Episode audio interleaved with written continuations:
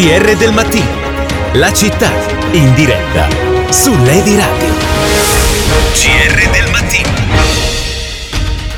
Eccoci qua, Lady Radio, ancora insieme, ancora ben trovati da Francesco Pini. Il focus di stamani qui sul, nel GR del mattino, ovvero gli asili nido sono riaperti ma rischiano di svuotarsi a tempo di record. Il caso di quei bambini che con sintomi veramente minimali eh, non possono, vengono messi in isolamento, i genitori eh, chiamati per riprenderli, i bambini riportati a casa, devono fare un tampone, stanno parecchi giorni senza poter accedere all'asilo nido. La situazione che racconteremo stamani riguarda uno in particolare di, dei nidi comunali eh, della città di Firenze, ma intanto voglio salutare Chiara Valentini, Toscana TV, che ritroviamo con grande piacere. Ciao Cla- eh, Chiara, buongiorno, buongiorno.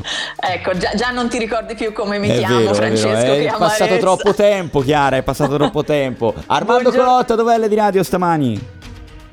Ciao Francesco, l'hai già anticipato, è all'asilo nido Pollicino, viale Ariosto, dunque siamo a due, passi, a due passi dalla porta di San Feriano.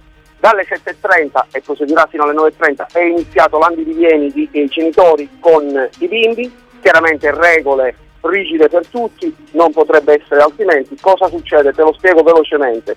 Succede sostanzialmente questo, si guadagna l'accesso all'istituto non prima di essere stati sottoposti alla misurazione della febbre da parte di due collaboratori scolastici piazzati proprio all'ingresso dell'istituto con un eh, banchino. Eh, ci si sanifica le mani ovviamente con il gel, c'è anche un cestino che contiene delle mascherine di scorta qualora qualcuno se le fosse dimenticate a casa. Soltanto dopo tutto questo procedimento e ehm, il foglio dove viene annotata la persona, il nome e il cognome della persona che ha accompagnato il bimbo, perché chiaramente di giorno in giorno può cambiare, un giorno magari ci può essere anche la zia o la nonna e non è detto ci sia la mamma, proprio per garantire una tracciabilità delle persone che entrano ed escono da questo istituto ben eh, precisa, solo dopo aver fatto tutto, eseguito tutti questi passaggi si va verso la zona degli armadietti dove i bambini si cambieranno le scarpe, ovvero sia toglieranno quelle con cui sono arrivati in, in asilo e causeranno un paio di scarpe comprato appositamente da utilizzare solo e esclusivamente durante le giornate da trascorrere all'interno del, dell'istituto. Eh, chiaramente un paio di scarpe da asilo che deve essere obbligatoriamente lasciato a scuola all'interno degli armadietti. Ogni bambino ha il suo armadietto, ci hanno detto le persone del, eh, del, dell'istituto con cui abbiamo eh, parlato eh, fino a poco fa. Va detto una cosa, a differenza della Carducci dove siamo stati lunedì, a differenza del, dell'istituto di Porta Romana dove siamo stati eh, ieri, ehm, qui stiamo parlando di un asilo comunale, dunque, dunque, la situazione è già partita già da diversi giorni, siamo già a dieci giorni se non vado errato in cui questo istituto è operativo e ci sono stati registrati, a detta di alcuni genitori, ne abbiamo tantissimi qui attorno a noi, tra un po' vado a presentarteli tutti, sarà un'impresa, si sono già registrati quattro casi di procedure anti-Covid che ci sono dovute essere eh, messe in eh, pratica. Te le faccio spiegare proprio da loro, da Lorenzo, Riccardo, Lucia, Marianna, Alessandro, Arianna, Mario, insomma sono un gruppetto nutrito di genitori che abbiamo eh, qui attorno. Buongiorno e bentrovati a tutti. Buongiorno, buongiorno. Lorenzo Tossetti, partiamo da te. Allora, quattro volte, non so se il numero è giusto, sì. sono state attuate dall'inizio di quest'anno sì, scolastico sì. le procedure anti-Covid.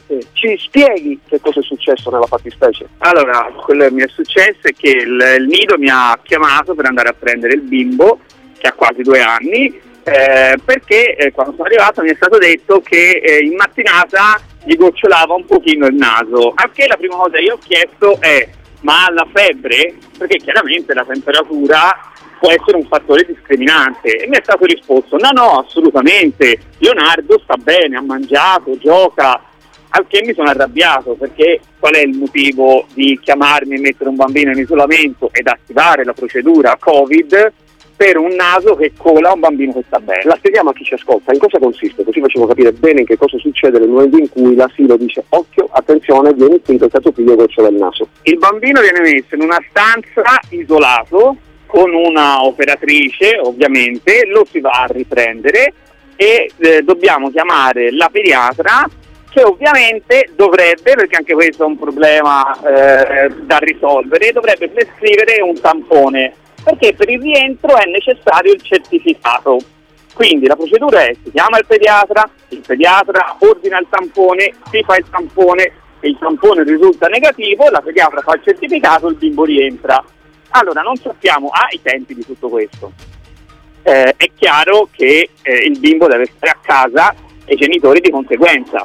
Poi cerchiamo anche, Francesco, insieme a loro di, di, di, di capire un po' eh, il ruolo del pediatra, ovvero sia che cosa fa il pediatra nel momento in cui viene avvertito dal genitore, perché c'è, anche da capire che cosa fa un pediatra che magari ordina un tampone senza eh, pr- praticare alcuna visita No, al bambino. un triage telefonico, cioè i genitori chiamano il pediatra e gli spiegano quali sono i sintomi. Ora chiaramente noi lo abbiamo fatto e la pediatra ha detto ma per me il bambino sta bene, cioè mi fa le domande quali sono, cosa ha fatto il bambino di cola al naso, ha febbre? No, mangia? Sì, gioca? Sì, è sveglio? Sì, e allora di cosa stiamo parlando? Bene, Io perché devo prescrivere un tampone? Per me sta bene, domani può andare a scuola, ma al nido non te lo riprendono senza certificato. Ovviamente. Francesco, Quindi ci vogliono giorni perché devi fare il tampone e aspettare il risultato. Tra l'altro stamani alla Nazione il ministro Bonetti dice che ci sarà una corsia privilegiata per fare prima il tampone ai bambini proprio per evitare lunghe attese. E evidentemente il ministro si è accorto del problema. Allora Simone mi scrive, confermo la situazione. Per un semplice naso che cola il bambino sta a casa. Praticamente da fine ottobre a inizio aprile le scuole saranno vuote. Chiara Valentini, secondo te è uno scenario possibile questo? Ma eh, io vedo tanta confusione come, come al solito, ma è una confusione che non dipende certo dai genitori, ma eh, da- dalle norme. Il vulnus sta proprio in quello che spiegava il babbo prima, e cioè il pediatra. È il pediatra che sceglie se fare il tampone oppure no dopo il cosiddetto triage telefonico, quello che ha descritto proprio lui un attimo fa. Eh, però se decide di non farlo, cioè se ha un'idea diversa dagli insegnanti, che cosa succede? Ci vuole o no il certificato e soprattutto il pediatra te lo fa, è lì che non si capisce, poi un- inizia uno scaricabarile assurdo. Eh, perché poi c'è il rischio che si rimanga un po' tra stretti, che i genitori rimangano stretti tra la tenaglia, diciamo, delle esigenze sanitarie, quindi di riconoscere anche dei piccoli sintomi, delle piccole avvisaglie. Sappiamo che spesso i bambini sono asintomatici. E dall'altra però le esigenze dei familiari, il lavoro, cioè bisogna andare, i congedi ma magari sono il- finiti, le ferie anche non lì ci il sono. famoso buon- Cioè, il rengono- famoso re- buon rimangono col cerino in mano forse i genitori. Eh, Beh sì, il, il famoso buonsenso che, eh, di cui parliamo fin da marzo praticamente, anche qui, dov'è? Ora io non sono mamma, sono zia, però eh, i genitori è noto che i primi anni della propria vita la passano ad andare eh, a riprendere il figlio a scuola perché è malato, cioè se è solo per un, eh, un naso che cola, soprattutto quelli più piccoli, eh, diventa, cioè si impazzisce, non è possibile. Anche qui, eh, possibile che non si riesca a trovare un buon senso che ci faccia vivere bene ci voglia magari un'ulteriore norma? Cioè, diventa incredibile. Mm. Sì, Ah. s- comunque sia, c'è sempre il famoso scaricabarile, cioè alla, alla fine eh, di tutto, eh, sempre tra famiglie, insegnanti, eh, sì, anche pediatri, eh, Eh, sono, oh, sono loro che devono A proposito dei pediatri, c'è chi mi scrive il tampone è a discrezione del pediatra, non è obbligatorio, il certificato lo fa anche senza tampone. Ieri qualcuno eh, tra i pediatri mi ha detto in realtà una cosa diversa, però poi sentiremo anche il segretario regionale della Federazione Italiana Medici Pediatri, Valdo Flori, tra circa 15 minuti. Armando Colotta, torniamo da te perché voglio sentire altre voci di genitori, ricordiamo siamo al Nido Pollicino, siamo in eh, Viale Ariosto, è- è uno dei, dei nidi dove ci sono stati diversi casi, già quattro, praticamente uno ogni due giorni, di bambini che eh, sono stati messi in isolamento, richiamate le famiglie perché colava il nasino, eh, un colpettino di tosse, uno starnuto, non so. Allora, eh, ti faccio parlare con una mamma a cui è capitato, è uno, è uno dei quattro casi no, di- di- che ha fatto scattare le procedure anti-Covid all'interno eh, dell'istituto. Nel momento in cui il bimbo è stato tenuto nella sala Covid, eccetera, e sono state fatte tutte le cose, dopo quanti giorni te l'hanno ripreso in asilo? Beh, ho avuto bisogno del certificato medico e per fortuna il, il mio pediatra ha ritenuto che il bambino, rivoltandolo come un calzino, non aveva assolutamente niente se non un piccolo e leggero raffreddore.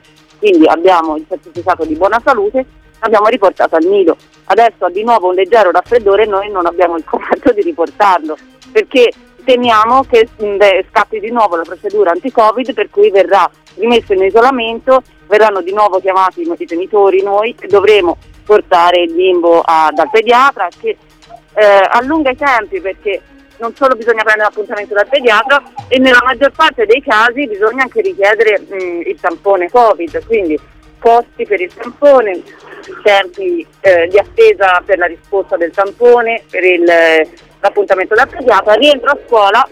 Diciamo che eh, con questa procedura si perdono due, tre, quattro giorni, dopodiché il bimbo rientra e, eh, e due giorni successivi ha di nuovo un leggero raffreddore. Ora affrontiamo la questione lavoro, ma affrontiamo anche questa questione che poi alla fin fine i, i bimbi, soprattutto di un'età, stiamo parlando di bambini di, di piccoli, piccoli no? che vanno da tre mesi fino a tre anni sostanzialmente, eh, che sono praticamente molto spesso malati, raffreddati, no, non, non vogliamo utilizzare il termine malato, ma raffreddato sì. Quindi che tipo di annata ci si può prefigurare stando a queste situazioni? No, allora io infatti non capisco, non capisco le linee guida che sono state emanate. Allora noi quando siamo arrivati al nido il primo anno ci è stato detto chiaramente che da ottobre a maggio i bambini saranno raffreddati, non vi preoccupate. Cioè così funziona in tutti i nidi così vale per tutti i bambini e allora si va poi ad emanare delle linee guida dove questo non è contemplato. Cioè, cosa vuol dire? Ci state dicendo che noi pagheremo la retta del nido per non portare i bambini, perché come ha detto Marianna adesso, è chiaro che eh, ripolteremo i bambini, faranno due starnuti e saranno a casa un'altra volta e ci aspetta un'altra settimana. Quindi mediamente in un mese i bambini andranno quattro volte al nido. Se posso intervenire, questo anche ricade su sulla professione dei, dei, dei, dei genitori perché non solo eh, il bimbo è malato lo dobbiamo tenere a casa, lievemente malato lo dobbiamo tenere a casa, ma dobbiamo anche attivarci obbligatoriamente per tutte queste procedure perché altrimenti perdiamo il posto in graduatoria per poter accedere al nido, quindi non possiamo sì. semplicemente decidere di fare una lunga assenza e organizzarsi in modo diverso, dobbiamo necessariamente fare questo balzello, tampone pediatra, nido, starnuto, tampone pediatra, nido e questo andrà avanti fino a, fino a primavera. Fino a primavera. Allora, allora ci, ci, dobbiamo fermare qualche istante per qualche istante di pubblicità Armando. Eh, torniamo tra poco, abbiamo tra l'altro un, una comunicazione che ci ha mandato eh, Palazzo Vecchio, abbiamo anche qualche dato sulla giornata di ieri e quanti sono stati a Firenze i bambini rimandati a casa dagli asili comunali a gestione diretta. Tutto questo tra poco qui sulla di radio. GR del mattino. GR del mattino. GR del mattino. Ed eccoci ancora insieme sulla di radio, ancora ben trovati da Francesco Pini, con noi Chiara Valentini, Toscana TV, Armando Colotta davanti a un asilo nido, il Pollicino in Oltrarno stiamo raccontando di questa struttura dove praticamente già sono quattro bambini rimandati a casa per sintomi anche minimali che però hanno fatto scattare le procedure anti-Covid. C'è un caso però, una specificità di questo nido, beh a vedere quelle che sono le cifre che mi ha passato una fonte sindacale ieri, potrebbe sembrare. Eh, ad oggi nei nidi comunali a gestione diretta, a ieri, quindi 33 nidi, sono 8 i bambini rimandati a casa per sintomi riconducibili, più 2 che sono a casa malati. E, e quindi insomma questa sarebbe situa- la situazione con cifre diverse da 4 casi in 8 giorni nello stesso nido. E allora cosa ci ha detto il comune di Firenze, Palazzo Vecchio? Che il comune sta preparando insieme ai medici competenti delle FAC, per dare indicazioni a personale educativo e scolastico in merito alle misure anti-Covid previste dai protocolli sanitari. Quindi per spiegare come applicarli questi protocolli da parte di persone che sono educatrici, eh, non sono in realtà dei medici, quindi possono avere qualche difficoltà interpretativa, mettiamola così, questo l'ho aggiunto io, la nota eh, finiva ai protocolli sanitari, la nota di Palazzo Vecchio. I messaggi dei nostri ascoltatori 3925 727775, un po' di WhatsApp vocale. Comunque se per uno starnuto e cominciano a mandare il figlio a casa qui in questo paese e non ci siamo proprio, si riferma proprio tutto e si comincia sempre dalla scuola. Uno va smoccicante ai bar, non importa, però se, se, fa un colpo di tosse a scuola e li mette tutto a casa. L'altro giorno la mia figliola a scuola materna, la, la, maestra mi fa, dice come va il raffreddore della tua figliola? Dico, il raffreddore perché? Dice la starnutito. Ecco, da uno starnuto lascia il raffreddore, roba da pazzi. È successa una coppia di miei amici la settimana scorsa, sono stati chiamati perché la bambina aveva vomitato al nido, messa in isolamento e niente, aveva vomitato perché le aveva dato il latte, la pediatra non aveva fatto fare il tampone, le aveva fatto il certificato e non l'aveva mandato a scuola.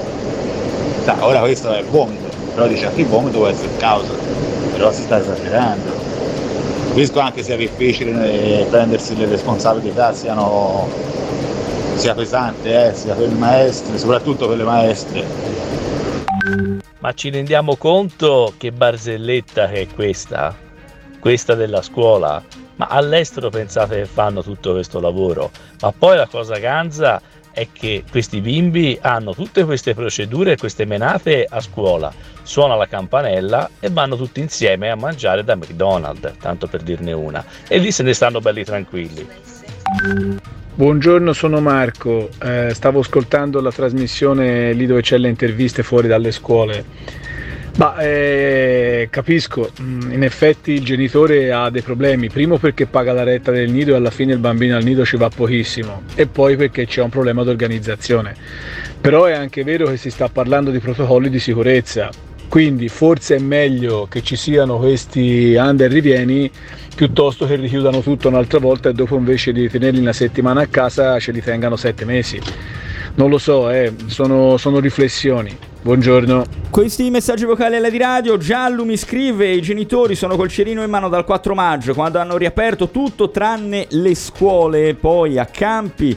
Nella scuola media i ragazzi che svolgono i compiti scritti devono consegnarli al prof che li porta a casa, li mette in quarantena, li corregge, li rimette in quarantena e li riconsegna ai ragazzi. Non possono toccare i gessi, andare in bagno durante la ricreazione. Da quest'anno in classe, anziché 20, sono però in 28. Ma il genitore con partita IVA che già quest'anno con 2-3 mesi è stato senza lavoro, chi lo paga? Mi scrive Massimo. Eh, a mio avviso richiedere il tampone per un naso che cola mi pare esagerato, mi scrive Cristina da Firenze, ed effettuare il tampone ai bambini di 1, 2, 3, 4 anni ritengo sia invasivo poveri piccoli. È tutto lamentarsi, mi scrive GP, ma non lo capiscono che sono procedure fatte per tutelare la salute di tutti? Non ho sentito una proposta, solo lamentele. Ripartiamo da qua, Armando Colotta, che sia insieme ai genitori? Sì, partiamo da, proprio da quest'ultima considerazione che hai detto perché è giusto che con tutti, i, con, con, Lorenzo, con Riccardo, con Lucia, Marianna facciamo subito una premessa. Qui non siamo negazionisti, vero? No, noi siamo i primi a esporre i nostri bambini al pericolo, tra virgolette nel senso le maestre qui hanno tutti i DPI, per cui loro sono eh, gli emiatori protetti, i nostri bambini no. Eppure inseriamo all'interno di una comunità. Ci hanno fatto firmare un patto di, res- di, responsabilità più che corresponsabilità, perché di fatto abbiamo le, le responsabilità ce le prendiamo tutti e solamente noi ed è nostra intenzione tutelare sia i nostri bambini che i bambini degli altri. Quindi eh, questo è il, è il nostro principio. Noi stiamo soltanto dicendo e chiedendo se questi sono le linee guida, cioè se basta veramente niente, perché si parla veramente di niente, se no non saremo, non saremo qui a parlarne, ce lo facciano sapere, così almeno prendiamo altre, altre strade, ritiriamo tutti i bambini e prendiamo tate. Oltretutto a questo punto se questo eh, diciamo, piccolo liquido che trasparente esce dal naso è pericoloso, se lo facciano sapere perché vuol dire che è un pericolo anche per casa e quindi insomma ci stiamo preoccupando ancora di più. Allora, ad ora tra di noi c'è chi ce l'ha a casa perché sono in corso le procedure anti-Covid, due che hanno deciso di lasciarli a casa così perché è giusto lasciarli a casa perché forse la situazione non è opportuna e c'è anche un'altra mamma, Francesco, che è arrivata da pochissimo che ce l'ha qui, ma molto probabilmente se la riporterà a casa perché eh, eh, stamattina eh, sua figlia ha, fatto, ha, dato qualche colpo di tosse e quindi questo è bastato per metterla. Sì, perché se capita in un momento che invece magari la maestra e loro per discrezione decidono che eh, Toste eh, potrebbero chiamare. vi, vi, chiedo una cosa, qui a due passi eh, dal, siamo in eh, Viale Ariosto al Pollicino, qui a due passi via del Leone c'è un'altra struttura, ora siete quasi tutti della zona, immagino conosciate anche genitori che si appoggiano all'altra struttura, ma vi è mai venuta un po' l'idea che forse qui in questa struttura come magari in altre ci sia maggiore intransigenza rispetto che ad altre strutture, io ve lo chiedo. Allora, eh, può essere perché altri, noi ci siamo confrontati anche con altri genitori e in altre situazioni non è così, c'è più elasticità. Con questo eh, le coordinatrici ci hanno detto che loro stanno applicando in tutto e per tutto le linee guida, quindi non stanno sbagliando. Eh, oltre, quindi non, non possiamo mh, dare responsabilità alle maestre che tra l'altro eh, eh, diciamo, sono delle ottime maestre, per cui non vogliamo dire che screditare il loro lavoro, anzi, noi ci siamo sempre trovati molto bene.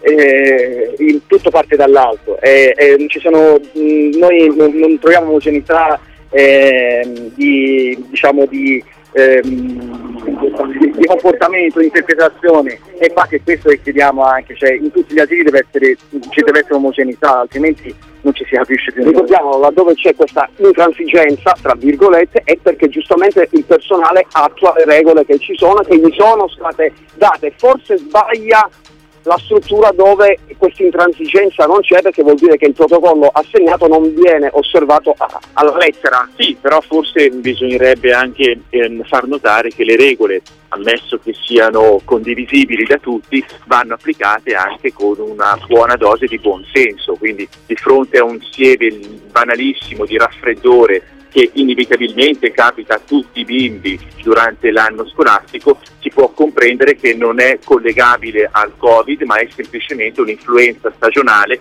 alla quale tutti facciamo fronte. E quindi un poco di buonsenso, eh, sia pure nell'osservanza delle leggi, delle regole previste, è secondo me auspicabile e necessario e eh, inevitabile per poter rendere funzionante una struttura, perché funzionante di certo con lo stato attuale della situazione che- di cui si è parlato fino ad ora non lo è. Poi Francesco chiaramente c'è l'altra faccenda abbastanza eh, calda e che preoccupa eh, i genitori, cioè il loro lavoro, la propria professione. Tratteremo anche questo, per il momento ti è ripasso la chiaro, è chiaro, allora perché tra poco avremo invece Valdo Flori, preside- segretario regionale della Federazione Italiana dei Medici Pediatri. Chiara, al volo tu cambieresti qualcosa di, di questa linea molto severa, molto improntata a tutelare la- eh, le- di fatto la nostra salute, rischi, evitare i rischi di un contagio? Oppure bisogna rischiare un po' di più? Ma eh, guarda, non lo so, non ho ovviamente le risposte, però i due ascoltatori che sono intervenuti prima hanno detto due cose eh, probabilmente fondamentali. Uno è, ricordiamoci che è da maggio che i bambini comunque sono tutti insieme appiccicati ai parchi, oppure quelli più grandi quando mh, stanno insieme alle feste, eccetera, anche se non avrebbero dovuto, però eh, oggettivamente è così. Eh, l'altra è la parola che ha detto uno degli ascoltatori, responsabilità, cioè la grossa differenza tra quando siamo al parco insieme ad altre famiglie o la scuola è la responsabilità. Allora le maestre che devono fare? Si assumono la responsabilità magari anche per tutta la classe. Ora nel caso dello starnuto eh, forse è abbastanza evidente questo che eh, è un'esagerazione chiamare il genitore e isolare il bambino. Però poi dopo lo starnuto magari ce ne sono tre, allora cosa fa la maestra? Non, non è, così, non è così semplice. No, Io- no, per carità, ca- ri- ci mettiamo nei panni e siamo molto, per carità, molto comprensivi di tutti e della difficoltà di tutti quanti. Torniamo tra poco, dopo la pubblicità, ci collegheremo con Baldo Flori, segretario regionale della Federazione Italiana Medici Pediatri, anche per sentire qualche considerazione, qualche risposta agli interrogativi che abbiamo già lanciato in questi primi 30 minuti, qua sulla di radio. GR del mattino. GR del mattino. GR del mattino. Eccoci qua ancora sulla di radio, ancora buongiorno da Francesco Pini con noi, Chiara Valentini, Toscana TV, c'è Armando Colotta davanti all'asilo nido Pollicino in Oltrarno a Firenze, stiamo raccontando dei tanti casi di bambini che sono stati rimandati a casa, ma saluto anche con piacere Valdo Flori, segretario regionale della Federazione Italiana Medici Pediatri. Buongiorno dottor Flori, grazie per essere con noi sulle di radio. Buongiorno, buongiorno a lei. Allora, prima domanda, ci spiega esattamente come funziona? Cioè, quando il bambino che è stato rimandato a casa dal nido, ma credo sia la stessa anche per eh, la materna o le elementari eh, eh, o, o le medie, e, e- e il genitore chiama il pediatra per avere il certificato per riportarlo, il pediatra che deve fare? Eh, quanti ore ho? no, a due minuti per domanda, No, dottore. diciamo è molto, sem- è molto semplice, Ehm, probabilmente ci stiamo complicando un po'. Io sto parlando del percorso del pediatra, non sto Mm. parlando di tutto il resto che avviene dentro la scuola che non è mio interesse. Mm. Allora, nel momento in cui la mamma mi contatta, eh, che sia stato un bambino rinviato mh, dall'asilo o sia stato un bambino che si è sentito male a casa, io devo semplicemente, la prima cosa fare è valutare se sono presenti dei sintomi sospetti per Covid. Mm. Qualora riscontri la presenza di uno di questi sintomi che sono ben codificati e ben chiari anche dal punto di vista diciamo così di esplicativo che possono essere comprensibili da tutti, io devo attivare il percorso di accertamento se il bambino ha o non ha non il Covid ma la presenza del virus che è una cosa completamente diversa Ah. e, e, e su quale bisognerebbe ragionarci. A quel punto richiedo il tampone, richiedo il tampone, monitorizzo il bambino eventualmente eh, eh, tramite eh, dei triage telefonici delle consultazioni telefoniche inizialmente, ovviamente dipende dalle condizioni generali del bambino, poi vedremo le varie situazioni. Aspetto il risultato del tampone che generalmente in un paio di giorni, almeno nella, nella, nel, eh, all'interno della città di Firenze avviene, ma anche in periferia e di solito in due o tre giorni, quattro massimo, abbiamo il risultato del tampone e a quel punto eh, si rivaluta la presenza dei sintomi, nel momento in cui spariscono sintomi e il tampone risulta negativo, il bambino può essere riammesso eh, a frequentare la comunità scolastica.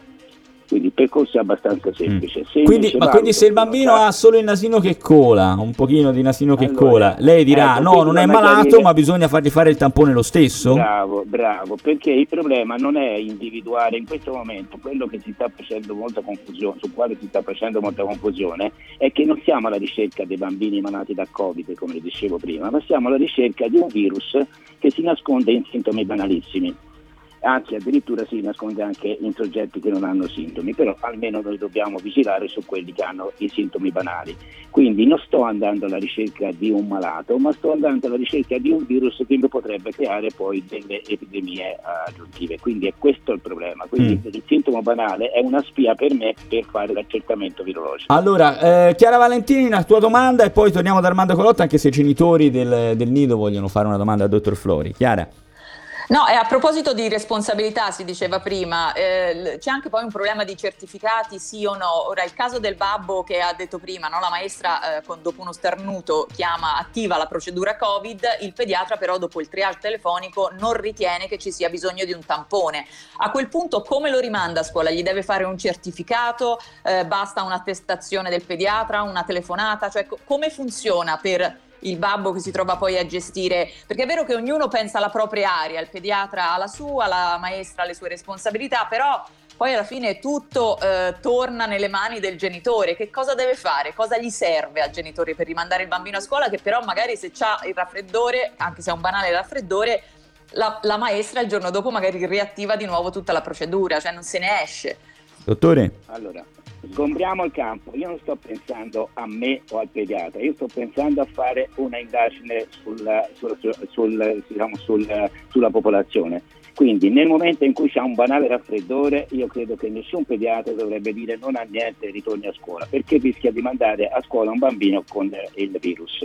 Quindi nel banale raffreddore deve essere attivata la procedura Covid co- che prevede il tampone. Se un pediatra si assume la responsabilità di non fare il tampone, deve tenere a casa il bambino fino a guarigione clinica e fargli un certificato che è esente da malattie infettive e contagiose, quindi che è esente anche da Covid, cosa che è impossibile fare. Quindi si assume una responsabilità se fa una cosa del genere, non altro.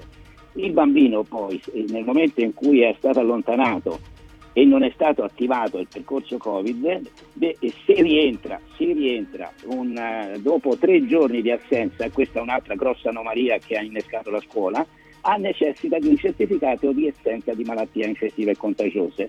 So bene che le scuole stanno chiedendo il certificato dopo un giorno di assenza, ma questa è una, è una norma che si sono inventate loro e che non è prevista da, alcuna- da alcun decreto, da alcuna normativa nazionale e regionale. Quindi se il genitore tiene a casa il bambino di sua sponte per un giorno non c'è bisogno del certificato per farlo. Ovvio che c'ha una responsabilità grossa il genitore che deve dire che ha dei sintomi che non sono sospetti Covid, quindi Mm. c'ha l'elenco dei sintomi che gli ha dato la scuola, che ovvio se il, se c'ha la febbre o se c'ha il raffreddore Eh. E non può dire che Mm. non c'ha nulla la scuola, deve dire che c'ha il raffreddore, Chiaro. quindi deve automaticamente innescarsi un percorso di Sincerità, sincerità, ci vuole Sì, sincerità sì. massima. Armando Colotta dai genitori del Sinonido Pollicino, c'è- non so se c'è qualche- una domanda per eh, il dottor Flori che poi salutiamo e lasciamo al suo lavoro. A me che una domanda per il dottor Flori, mi chiede Francesco da studio.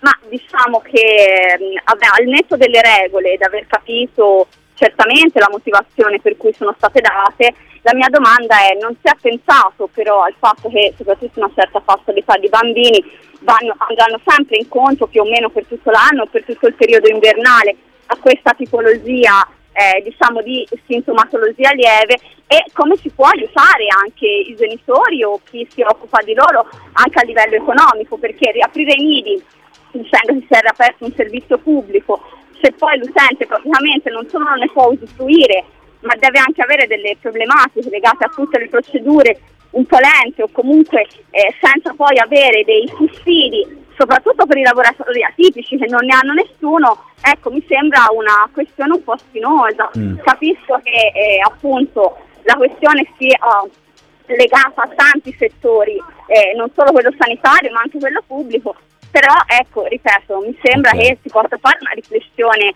anche a monte riguardo alla quantità del, dei casi che riguarderanno. Chiaro, il dottor Flori la solleverei ovviamente dalla risposta sugli aspetti economici, sentiremo ovviamente qualche esponente no, istituzionale. Però, però gli dico, sì. sì esatto, però gli, gli, devo dire quello che penso. Sì. Allora, ovvio che si è pensato che era un sintomo banale, ma purtroppo la stragrande maggioranza del, del, del virus si, si, annida proprio in chi ha sintomi banali e come ripeto prima anche in chi non ha sintomi, tant'è vero che qualcuno, qualche virologo ha fatto la proposta di, di, di tamponare tutti, cosa che probabilmente avverrà nel momento che avremo, e non tanto tempo passerà, de, a disposizione dei tamponi rapidi che probabilmente potranno essere fatti anche nella scuola e quindi si risolverà molte, molte problematiche.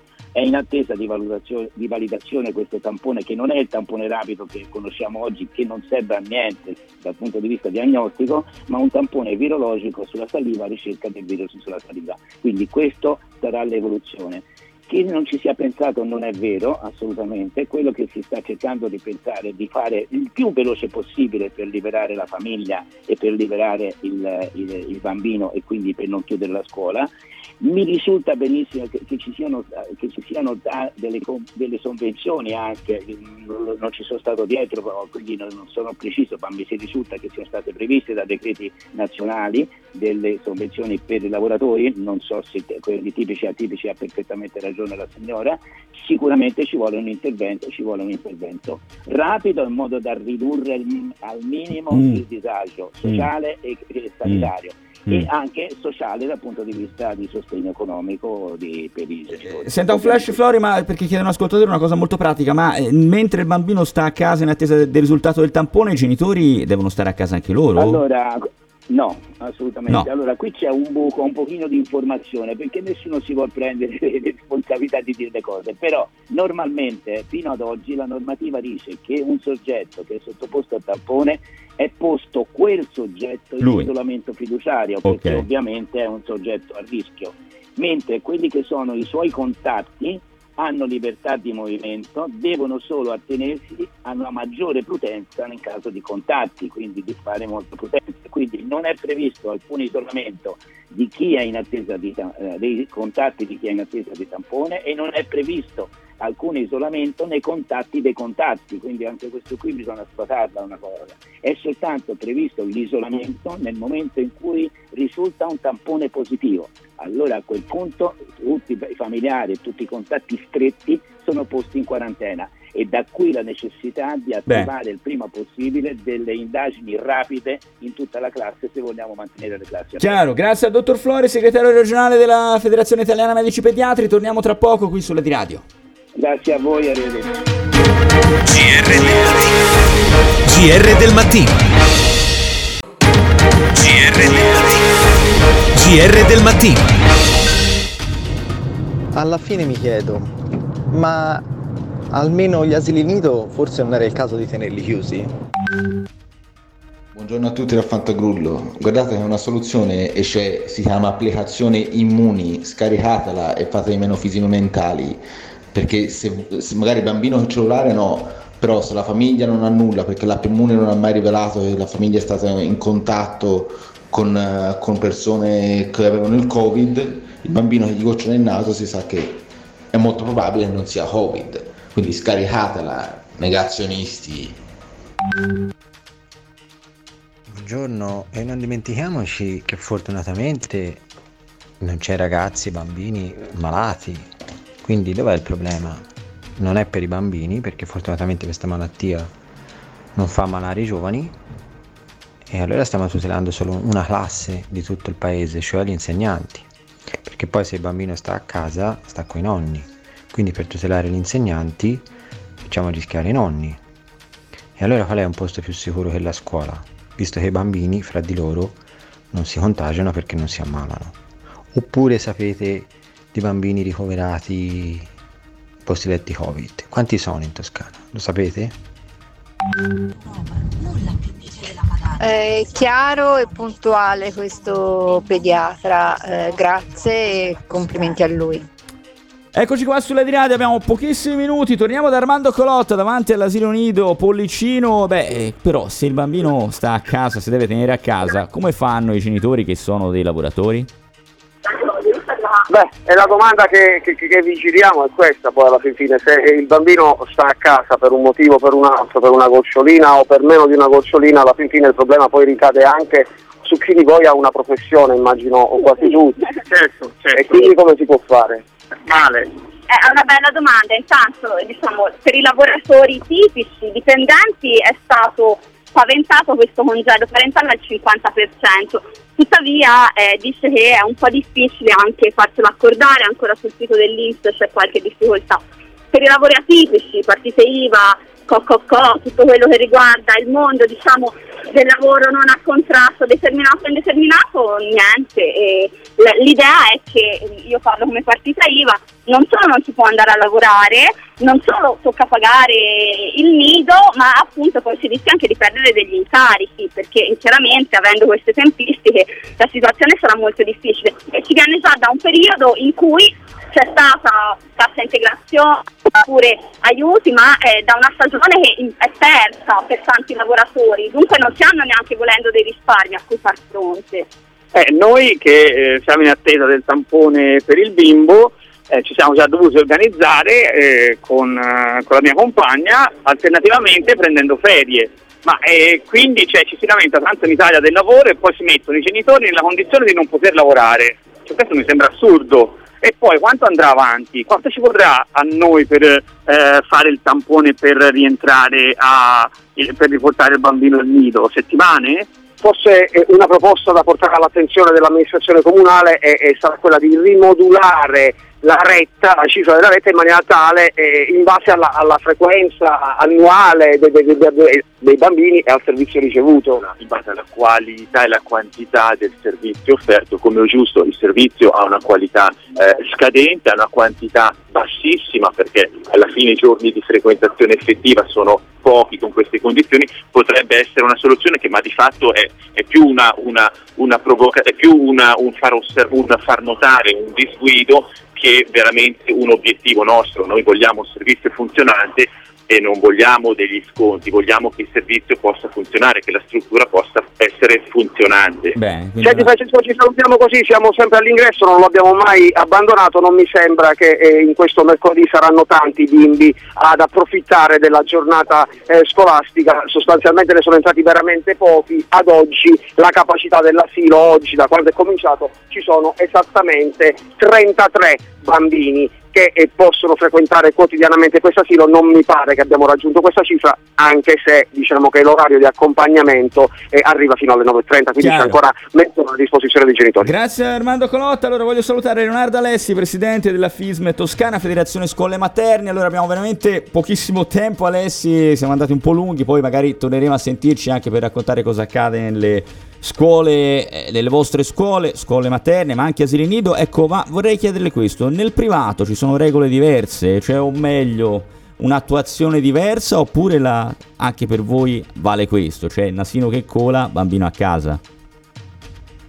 Ma le regole sono uguali per buongiorno intanto, le regole sono uguali per tutti. Eh, il, il tema semmai è come e come il buon senso, il realismo e la situazione eh, come dire, ti, ti dicono di, ti suggeriscono di applicarle e come ti suggerisci di applicare la tua, di applicarle la tua responsabilità personale.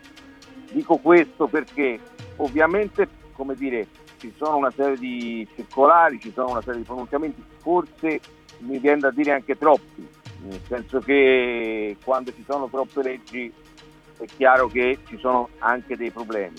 Io credo che noi abbiamo il dovere di, di essere realisti, e cioè di, di usare diciamo, le tre raccomandazioni per, di prevenzione per il virus, ma, non, eh, ma pur nel rispetto delle regole, ecco, lei faceva un esempio, non possiamo mandare a casa un bambino che ha una gocciolina al naso perché se facciamo questo è inutile che abbiamo aperto gli asili, le scuole elementari, le scuole medie le scuole superiori, perché vuol dire che le chiudiamo comunque.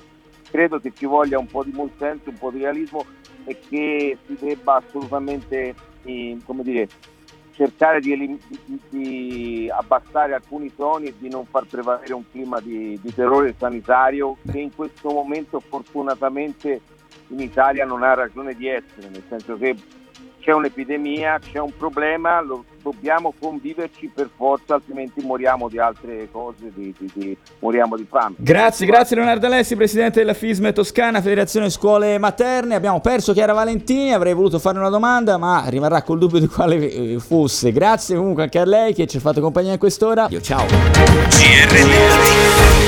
GR del mattino.